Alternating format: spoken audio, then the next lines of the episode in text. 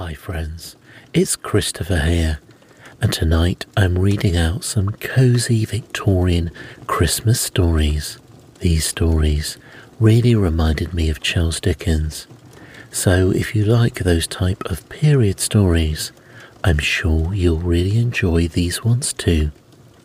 I've put relaxing fire sounds in the background to give you that warm and cozy feeling. But if you would prefer a version without music, it's now available on Sleep Cove Premium at sleepcove.com slash support. If you have any stories you would like to hear this time of year, let me know in the review or comment section. I would love to know what you want to hear next. So please remember to subscribe and follow the show, and let's begin. What happened Christmas Eve? It was Christmas Eve, and the frost fairies were busy getting ready for Christmas Day. First of all, they spread the loveliest white snow carpet over the rough bare ground. Then they hung the bushes and trees with icicles that flashed like diamonds in the moonlight. Later on, they planned to draw beautiful frost pictures on the window panes to surprise the little children in the morning. The stars shone brightly, and the moon sent floods of light in every nook and corner. How could anyone think of sleeping when there was such a glory outside? Jessica and Fred had gone to bed very early, so they might be the first to shout Merry Christmas. But their eyes would not stay shut. Oh dear, it must be most morning, said Fred. Let us creep softly downstairs, and maybe we'll catch Santa Claus before he rides off. Hand in hand, they tiptoed to the dining room and peeked out the big window. Surely, surely, that was something climbing up the roof of Cousin Nelly's house. It must be old Santa. Fred gave a chuckle of delight. To be sure, the reindeer were very queer looking objects, and the sleigh was such a funny shape, but the children were satisfied. The old fir tree, whose high branches almost touched the roof, knew all about those shadows. But it was so old, no one could ever understand a word of the many tales it told. There's something scratching on the door, whispered Jessie. But it was only a mouse who had sniffed the delightful odours of the Christmas goodies and was trying his best to find a way into the pantry and test them with his sharp teeth. Come, said Jessie, we'll turn to icicles if we stay here much longer so upstairs they quickly scampered. Papa had been to town on an errand, so it was quite late when he came home. As he was hunting in his pockets for his key, he heard a pitiful cry, and looking down, he saw a big white cat carrying a tiny kitten in her mouth. Poor thing, said Papa.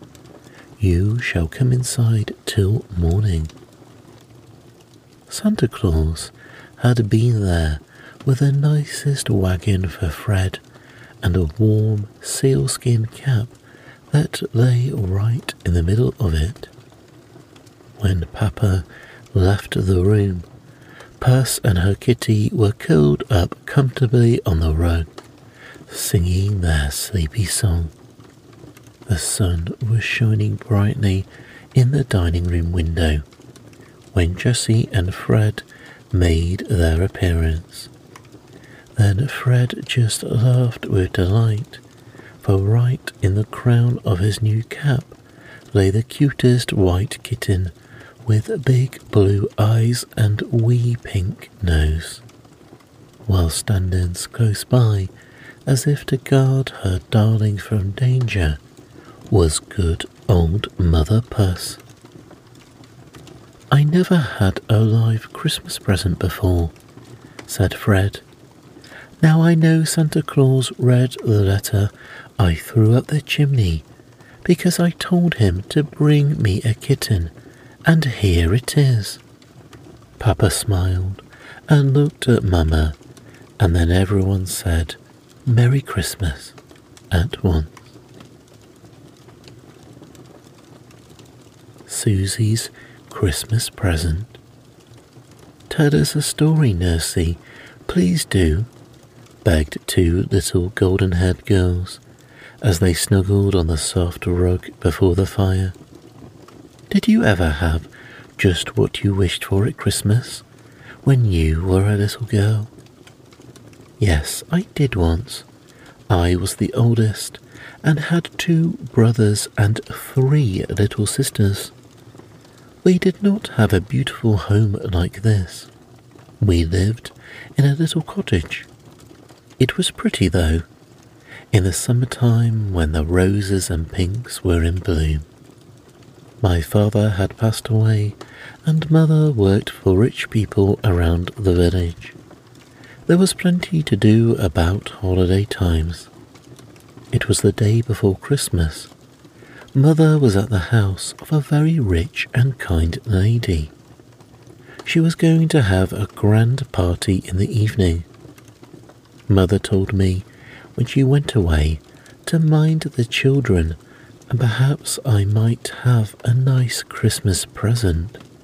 I knew we should have plenty of candy and cake and other nice things from Mrs. Reed's. We often had pretty clothes too that Mammy and Robbie Reed had outgrown. I'd been wishing for a muff, but I knew Mother could not afford to buy me one. It was hard enough even to get shoes for us all. I thought I should be satisfied with mittens. It was quite dark, and we all sat around the fire. I had rocked Tiddy to sleep and put her to bed. Woody and Joe were playing cat's cradle. The rest of us were making believe we were rich and could have all we wanted for Christmas. All at once, there was a heavy step on the porch and a knock at the door. I opened it with Margie and Amy clinging to my dress. A boy shoved a big box into the room and shouted, a Merry Christmas to you. He then ran out of the gate. The box had all our names on the cover, and the children were wild to see what was inside. Wait till Mother comes, I said, and pretty soon we heard her at the gate. She seemed surprised and said Santa had remembered us early. Mother advised us to go to bed and wait until morning to see our presents. It was pretty hard, but we had some oranges and candy, and I put the boys to bed. Margie and I wondered and guessed what was in the box, but at last we fell asleep. You may be sure we were up early in the morning. There were dolls and toys for the little ones, with hoods and mittens and for me a lovely squirrel muff lined with blue with a soft little boa for my neck. I was a happy girl that Christmas, I can tell you. And now, my dears, you must go to bed or Santa Claus will not be able to find your stockings. Oh, I hope I shall have what I want tomorrow, said Gracie. And I too, echoed Helen and your story was very nice, Nursey. Good night, and call us early in the morning. Santa Claus's letter. Christmas was coming. Jamie and Ted had already begun to write long letters to Santa Claus. But one thing was rather odd. Both boys asked for the same things. Each little letter ended with, just like brothers. They agreed to only ask for one sled. They would rather ride together. Now was not this very sweet and loving?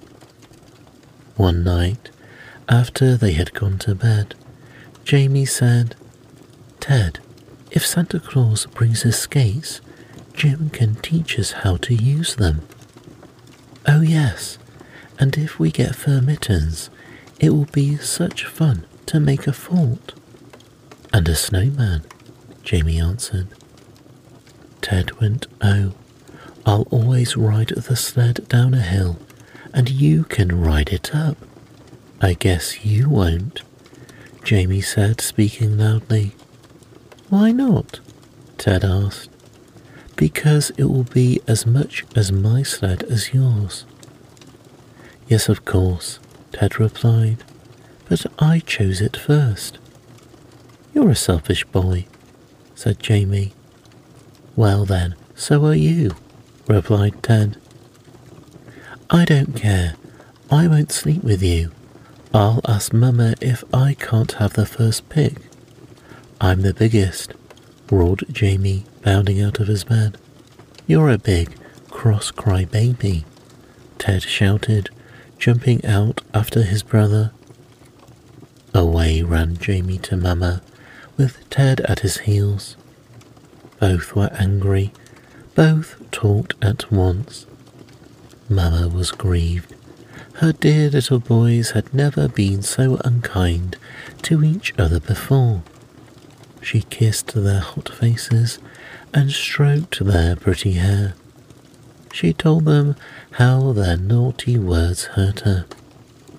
She showed them how displeased God was to see two little brothers quarrel. That night they went to sleep in each other's arms, full of love and forgiveness. Christmas morning came at last. Very early, the boys crept out of bed just to feel their stockings. Papa heard them, and remembering that he was once a boy, lighted the gas. Each little red stocking was full from toe to top. Boxes and paper parcels were piled around them. Such shouting, such a good time. It seemed as if all their letters had been answered. Suddenly, Jamie cried, Oh, Ted, here's a letter. They put their little heads together and, with Papa's help, spelled this out. My dear little boys, no sled this year. It quarrelled so I was afraid to bring it. I dropped it off the load about a week ago. Get ready for it next year.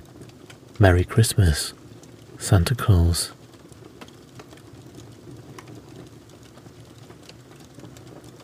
A ragged Christmas feast. On Christmas Day, there is a great feast in Dublin.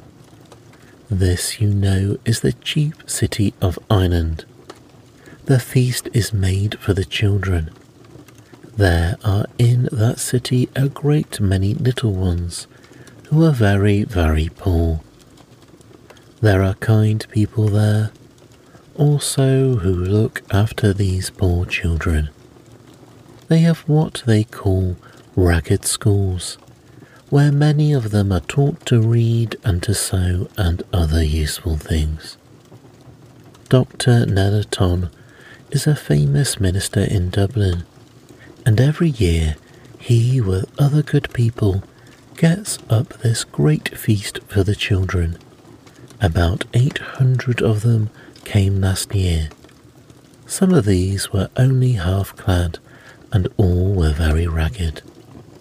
They were seated at long narrow tables, and which were covered with white cloth. The children from the ragged schools wore aprons in bright colours to hide their rags. Each school had a colour of its own. These aprons were only lent to them for the day, and the children felt very fine in them. But there were two long rows without any aprons. These were the little ones who had been picked up along the streets. Each ragged scholar had permission to bring all the children he could find, and oh, how ragged and dirty these two were. But they brightened up just like the children with aprons when they saw the feast. A huge mug of steaming tea and an immense bun to each child. Rarely did they have such a treat as this, and how they did eat. Each child had all he wanted. It would have done you good to see their poor, pinched faces beam with delight. During the meal, a large throng of orphan children in the gallery sung some sweet songs. Then, after the feast, there were small gifts and little speeches and prayers and more songs. The little ragged ones seemed like new beings in this atmosphere of love. Such a glad day as that Christmas was a rare event in their sad lives. Children who live in happy homes know little about the suffering of the poor. Perhaps if they knew more, such little ones would try harder by gifts and kind acts to carry sunshine to sorrowful hearts.